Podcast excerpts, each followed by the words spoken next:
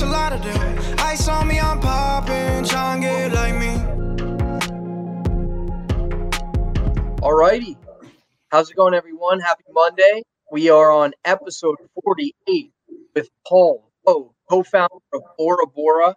Beautiful product. Um, I actually still haven't tried it, but I'm going to at Erewhon ASAP. Um, really excited to hear your story. Thank you so much for joining us. Really appreciate it. Thanks for having me, David. Great to be here. Yeah. So, you know, I first and foremost, your your brand caught my eye. The aesthetic is is really beautiful. Um, differentiated bre- beverage, really, you know, taking you're really really going after the functional beverage market. Um, a lot of great brands and emerging companies that are coming into the space. But Paul, tell us just a little bit about you. Who are you? Where are you from? And how did you get into CPG? Sure. Uh, I live in San Francisco now. I grew up outside of New York City in a small town called Rye. Uh, I grew up in a home that did not drink soda. Uh, my wife Maddie and co-founder also grew up in a home that didn't drink soda. So we were we were drinking a lot of sparkling water. Uh, and if you're familiar with kind of a well-stocked fridge at a startup, then you drink a lot of sparkling water. So I was drinking kind of eight to 10 cans of conventional sparkling water every day and just felt like, why, why is there no artisanal version of this product? Our uh, office pantry had kettle potato chips and Justin's peanut butter and Jeni's ice cream. And it felt like there should be a artisanal version of sparkling water similar to all three of those products. So And that's kind of where Topo Chico guy, uh, LaCroix. What what were you drinking in the meantime? Yeah, th- that office had kind of alternated between LaCroix and Waterloo. Um, you know, like a lot of people, kind of Topo Chico at a dinner party, maybe Perrier uh, out. So all, all have a different use occasion, but regardless, it didn't feel like anyone was using differentiated ingredients, one of a kind flavors, killer branding, and a more natural taste. So that's kind of the four pillars that we think make us extremely different. Love it. And just to stop you quickly, did you say you're from Rye? I am, yeah. I'm in Purchase, New York, at one of my best friend's houses, uh, traveling for work, but uh, that's pretty close. I love that. Well, please, if you get a chance, go to Hand Rolled Bagels for the the best bagel in the country. Done. I'm gonna actually have to to check that out. So Good. Um, small world. Very very funny. Um, awesome. Well, okay. So you're a diehard uh, you soda enthusiast, but you don't drink soda. So you're looking for an alternative to soda. Um, you were drinking sparkling in all different avenues walks of life, but there wasn't one that you felt really uh, dialed into a really artisanal, uh, you know, kind of a use case. And so, um, you know, before this, were you in CPG? Did you have a, a background in, in the food beverage industry? No, not at all. Uh, only as a, a uh, consumer that was maybe a little more knowledgeable than most, but no background in CPG whatsoever. The closest is my uh, older sister runs an ice cream parlor in San Diego. So that's the closest I came to CPG. Um, and previous to this, I was working at a, a small private equity firm in Denver, Colorado. Amazing. And was it private equity focused on this space or completely different? No, Um, no consumer whatsoever. Yeah. Got it. And so, um, look, I also have a lot of respect for that. I used to be an banker, so going from finance into something super high risk takes a lot of hard work to, uh, you know, have the skill set to even get into private equity. So, what was that epiphany like? What really pushed you to say, "I'm going to really bet on myself"? With uh, you said your wife or your girlfriend? Uh, Yeah, my wife. Yep. Um, try and you know, go go and do this. It's a pretty big life decision. Yeah, I had um, two awesome bosses at that job. So the name of that firm is uh, it's called Saturn Five, and there's a there's a component of that job where we were purchasing businesses, uh, but there was also a component where we were starting businesses. And I I think I, I kind of felt like, okay, I'm having all of the worst experiences of being an entrepreneur with none of the kind of exciting payoff. Um. So if I'm already doing this job that I really enjoyed for bosses that I deeply respected, but I'm doing the worst parts of being an entrepreneur, I might as well just go all in and get the best parts too.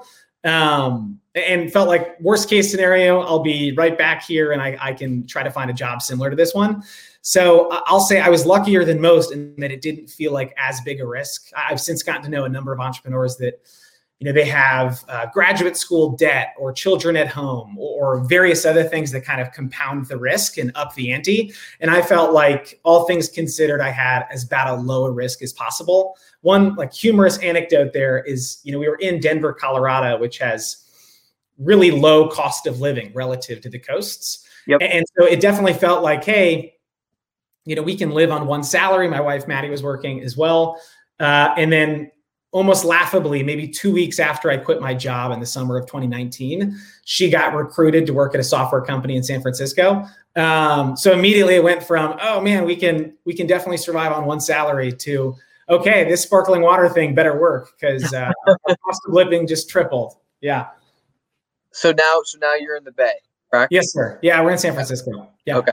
Okay, love it. And um, okay, so awesome that you both bought in and, and ready to, jump off. Where do you even start uh, to get into the, the beverage game? I mean, the truth is, it's one of the more expensive CPG categories and verticals you could go into. You're up against some of the largest companies in the world: Coke, Pepsi, uh, all the other water brands we mentioned. Um, wh- wh- where do you get going? Yeah, I, I uh, now look back at this and I'm extremely grateful that we, you know, for a lot of the R&D and product development and testing and our first few production runs all happened in Boulder, Colorado, maybe 15 minutes from where we used to live in Denver. And I didn't know it at the time. Of course, now I know, you know, living in Boulder is like being in oil and gas and living in Houston. I didn't know that. I just thought, man, everyone I run into knows a food scientist or knows where I can get aluminum cans or knows where I can find a graphic designer in CPG. And I just thought, gosh, like this is amazing how connected everyone is. Obviously, now I realize we were just incredibly fortunate. So to answer the question, first started with we had a SodaStream and we had some botanicals and herbal extracts and fruits and kind of whatever we could get our hands on in, our pantry and just started mixing with our SodaStream. And to be honest, it started as a joke. You know, we had a group of friends that came over every week for pizza. And I thought it was a very funny joke that, you know, we were serving Domino's pepperoni pizza and I'd serve this kind of pretentious water along Like with it. wa- water tasting, like wine varieties. Exactly. Exactly. Okay. So it was, hey, enjoy your pep. Domino's pizza though to get them over.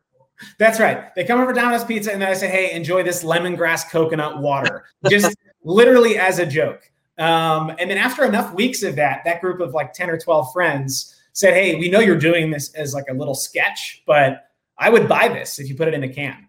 So we uh, found like a food scientist. Turns out what we were making the SodaStream versions with, like you really shouldn't consume in big quantities. Didn't know that. Now I do.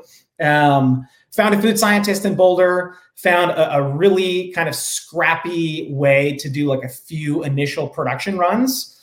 That was kind of summer, fall 2019. And then we had a thousand cans that we canned ourselves at a trade show in Boulder.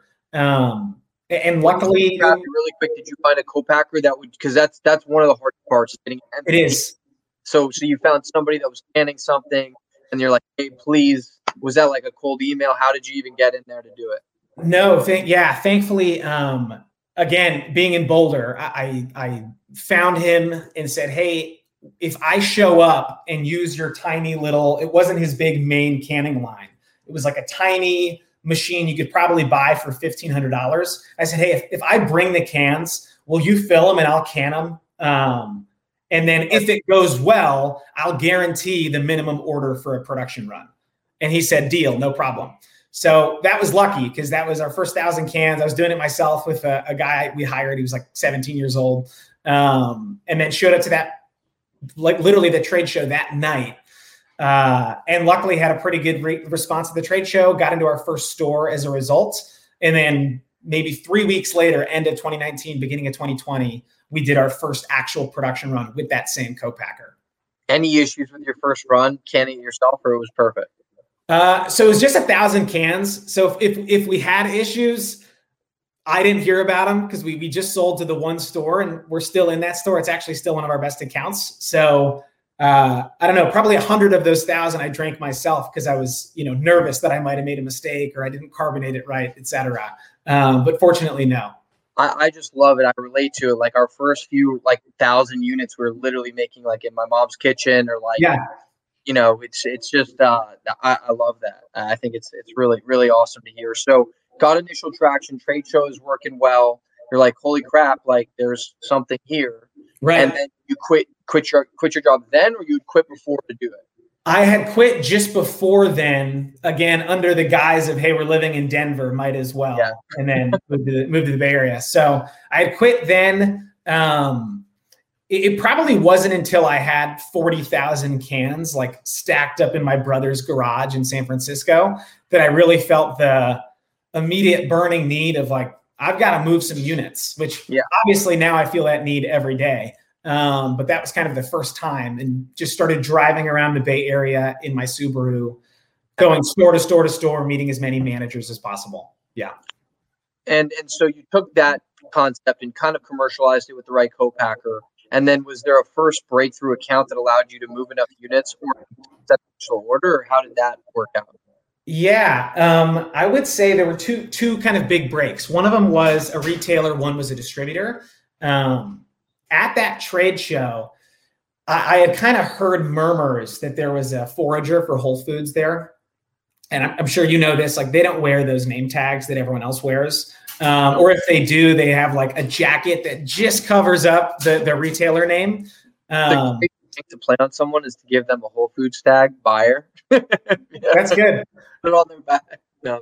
Right. Yeah. br- yeah. That's exactly right. Bring your intern, give them a Whole Foods name tag. They're immediately the most popular person at the trade show. Um, no, so I, I, I had heard that she was at the trade show. I didn't know who she was, obviously. So this, I didn't lie in this scenario, but I came pretty close. So after the trade show, I just, it was a small enough tabletop show where I thought the odds are somewhere between 90 and 100% that she didn't try our product and I just didn't know. So the next day, I drove to the uh, Whole Foods would probably hate me saying this. Drove to the Rocky Mountain office and said, and of course, there's a gatekeeper right at the front door, uh, and said, "Hey, do you have an appointment?" And I said, "No, I don't have an appointment." But the buyer, the forager, was at a trade show I was at in Boulder yesterday, and I'm just bringing her samples. And the person behind the counter said, "Oh, Darcy was at the trade show yesterday. She wanted to see samples." And I didn't directly answer the question. I was like, yes, Darcy was at the trade show yesterday and I brought her samples. And the lovely woman behind the front desk said, great, second door on the left. You can just drop them on her desk. And I wrote like a quick note and said, hey, uh, I think you saw us yesterday. Give them a try. And have my business card. And just the best email ever was like two days later, I got an email response back, her saying, Love the product. So glad to meet you at the trade show. Which this is a little tip of the buyers can't remember who they met either. This, this, this is honestly, man. These are the these are the moments. Had you not done that, like it probably Right. changed the course of your business. I had a Totally. similar in Bristol Farms. I did something Okay. similar. I went to their headquarters and pretended I had a meeting because I had to get into UNFI and I couldn't Right. get enough to get into UNFI. So Bristol Farms, you know, I'll, I'll admit it. I, I'll do the same. I did the same thing. I pretended I had a meeting and I got them in front of the buyer who ended up trying giving us a shot.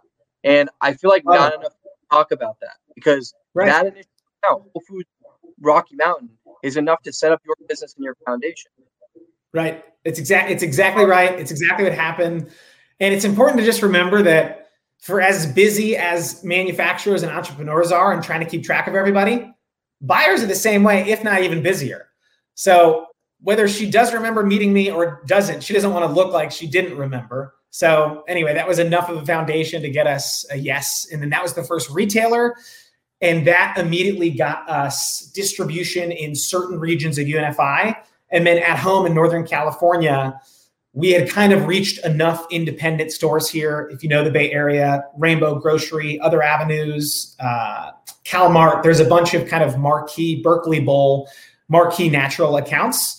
And that was enough to get us kind of a local DSD. So then, kind of starting February of last year, we were off to the races, which obviously ended up being incredible timing because then the world shut down except for grocery stores uh, for the next year.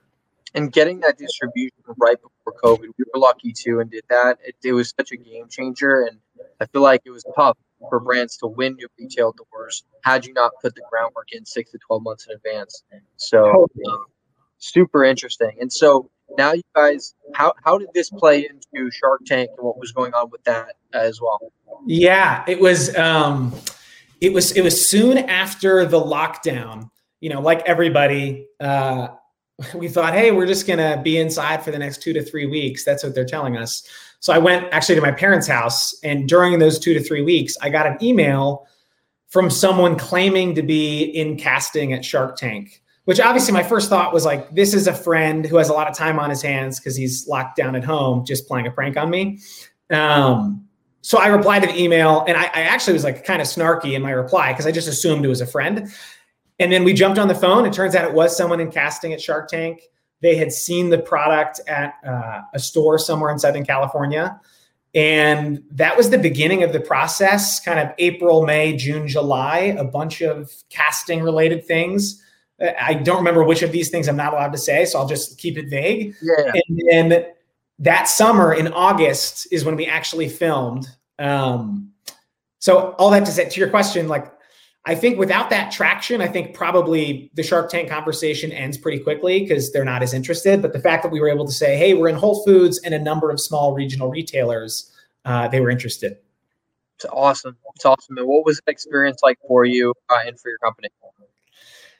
I, uh, you know, of course, like most entrepreneurs, like I was familiar with the show and a huge fan of the show, and like I'm sure everyone has a favorite shark, a least favorite shark, or has seen it somewhere, um, but didn't really know what to expect, especially given that it was so unusual. We quarantined for I think 10 days before filming. So in a typical year, brands that go on Shark Tank, they fly out to LA on an all expense paid trip. They go to Disneyland for one day, they film for another day and worst case scenario, you just got a great weekend. Best case scenario, you go on television. For us, it was like worst case scenario, we waste 2 weeks going to and from and staying in Las Vegas. Um, not my favorite place, locked in a hotel room best case scenario go on TV. So I'll say the, the lockdown period was actually kind of great because it was just Maddie and I just constantly pitching back and forth, me asking her questions, she asking me questions. Um, and then you haven't talked to anybody for 10 days, and then they knock on your door and they say, Great, now you're going to go meet a few billionaires and talk to them. So I, I was definitely worried about, like, oh my gosh, this, you know, they couldn't be catching us in a, a more cold moment socially but we'll hope for the best. So the filming experience was wild. And then, of course, six months later, getting ready, knowing we were at some point going to air, or at least hoping to. Um, that was wild too. You know, night of, as I'm sure you're familiar, like crazy orders, plus getting emails from retailers, or or some of our retailers we were already. So you guys were like really scaling, right? You're adding more doors while you're filming, and then yes, you have a, a big like a big team to support it? Is I mean, you two are probably like captains of the ship, so yeah. Yeah, uh, in a room while everything. I would, you know, early days probably pre- pretty pretty stressed out. Yeah, I was stressed. There was definitely uh, I, I was stressed. That's accurate. No, it was um, until recently. It was just myself. We had a part time salesperson and then my wife Maddie has a full time job. That's the only reason I can do this. Um, so I kind of got her time like on the weekends and after hours. But no, we were yeah, very very small team up until last month, uh, and then of course we were investing in inventory and just assuming the volume is going to be there because of Shark Tank. And obviously, fortunately, it aired because if not, I would have had a whole lot of inventory and you know desperation trying to move it. Amazing. And so now post Shark Tank, um, you know what's what's the game plan? Where are you guys heading? Uh, what's 2021 look like and onward? Yeah. Um, so th- this year we're trying to prove out kind of the success we've had so far in limited pockets. Um, one, can can we repeat that well to a number of different consumers? Like, of course, First Natural Channel with Whole Foods. We just we're debuting in Sprouts this week. Um, East Coast. That's a big win. Thank you. Yeah, so that's that's one of the tests. We're in 50 stores now. Obviously, hopefully it grows. So I'll say the rest of this year, a lot of it is can we prove that this works in natural, you know, beyond a reasonable doubt, and all those other retailers can kind of domino effect. And, and then another piece, uh, I, I think I've seen you say something similar to this effect on LinkedIn before. Of there are so many brands that want to win at natural, but it's just uh, it's a minority of consumers and I think we have a uh, low priced enough product that I'd like to prove it out in conventional and convenience as well, kind of after natural.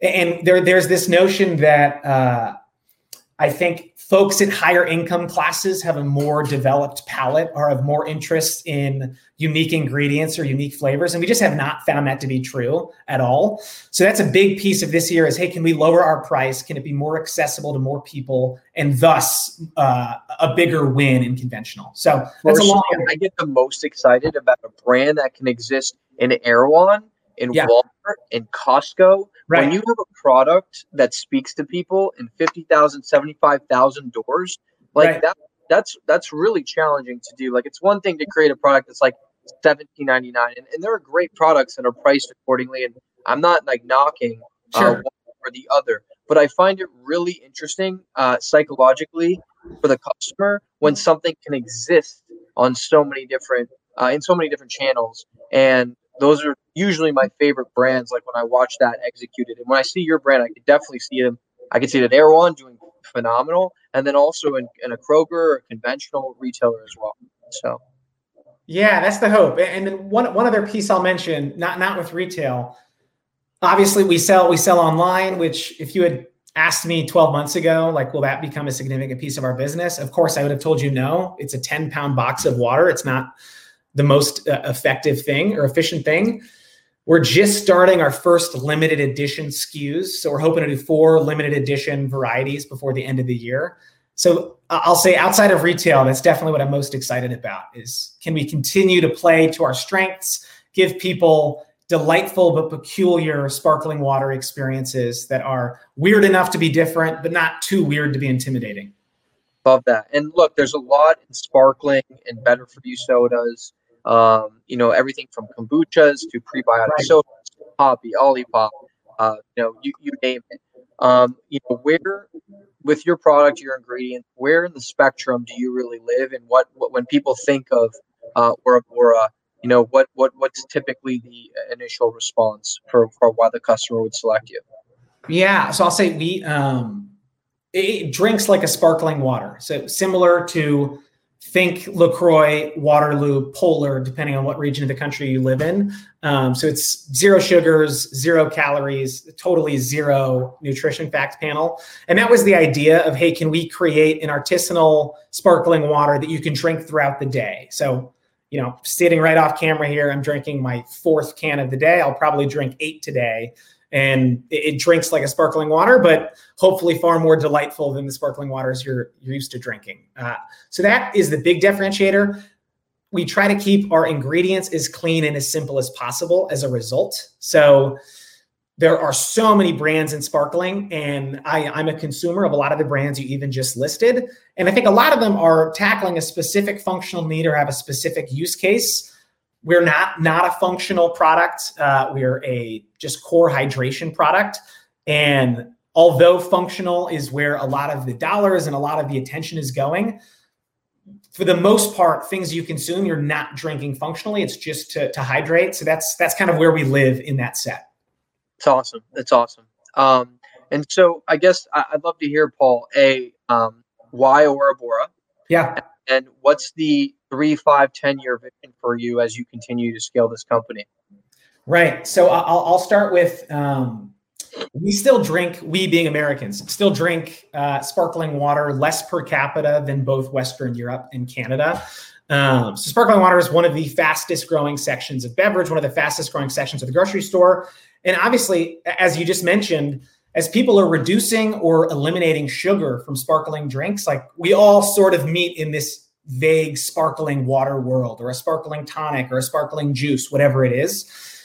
I think, uh, and I'll say I'm biased. Obviously, this is like asking someone who's a firefighter if there's going to be a fire. Of course, I'm going to say this. This I've you know risked a lot. It, it relates to me though. I'm a huge sparkling water guy. Good. So Good. So I, I think similar to how our parents viewed soda, where it was this massive category, and you probably if you had asked our parents when they were children, like, is root beer and orange soda are those competitors? They probably would tell you no. No, they're very different sodas. They're both sodas, but they're not actually direct competitors. And then we put sparkling water in this sub little niche in carbonated soft drinks. I'm convinced over the next 10 years, we'll think of sparkling water as that big umbrella category.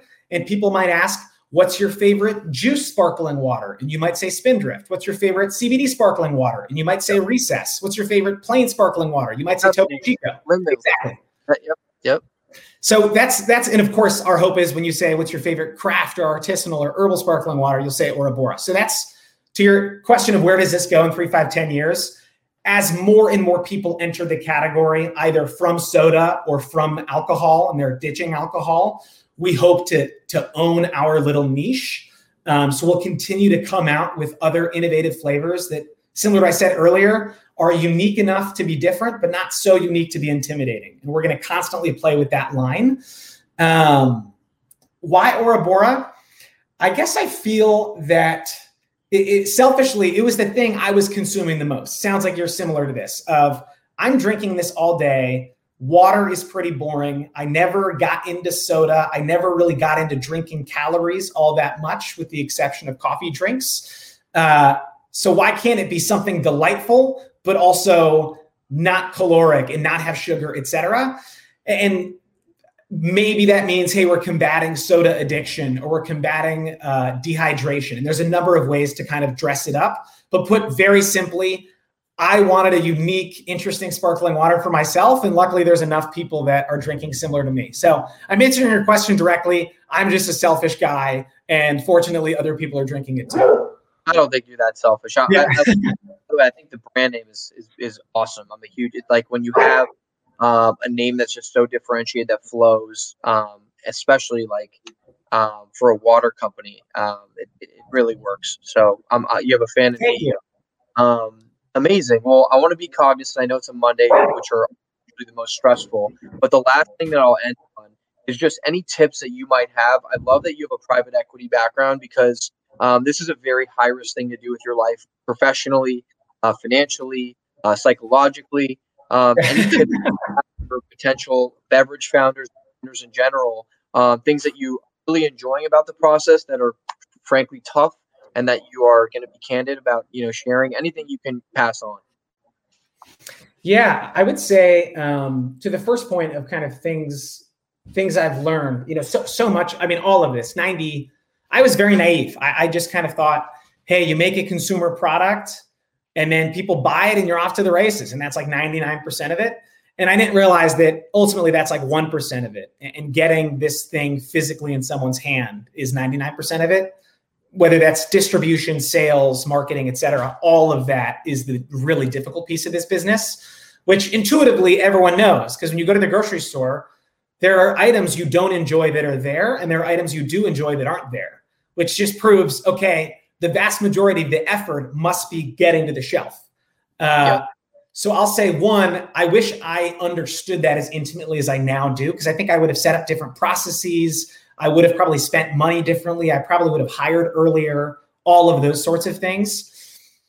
I think from a more, that's kind of bad news. From more inspirational side, you know, it, it's not just my imagination. Like we're all consuming really different than our parents. We're, we're actually, I think this was a McKinsey study. I'll, I'll send it to you after. Of no two generations have consumed in such different manners as millennials and their parents, generally baby boomers, where if you look at every generation for as long as we've tracked this, they ate pretty similarly. And it's not a small shift that's happening, it's a massive, massive 180 so whether we're looking at alternative meats or alternative dairies or uh, alternative treats, snacks, in my case, alternative beverages, I mean, something huge is happening.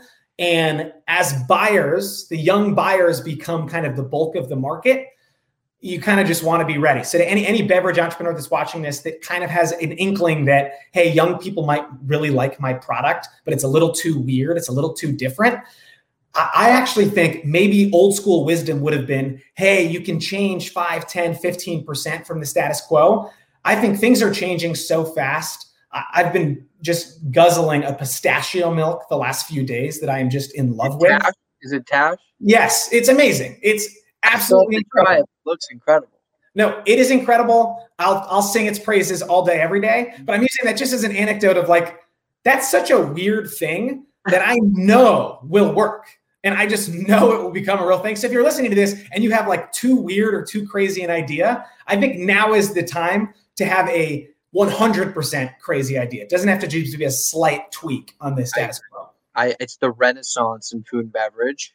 Yeah. And I think it's married with technology that allows you and I to get on our phone and talk to millions of people every day Right. and talk stories and relate to other people who are really emotional about food. And it's Right. probably one of the most intimate products. You consume it every single day.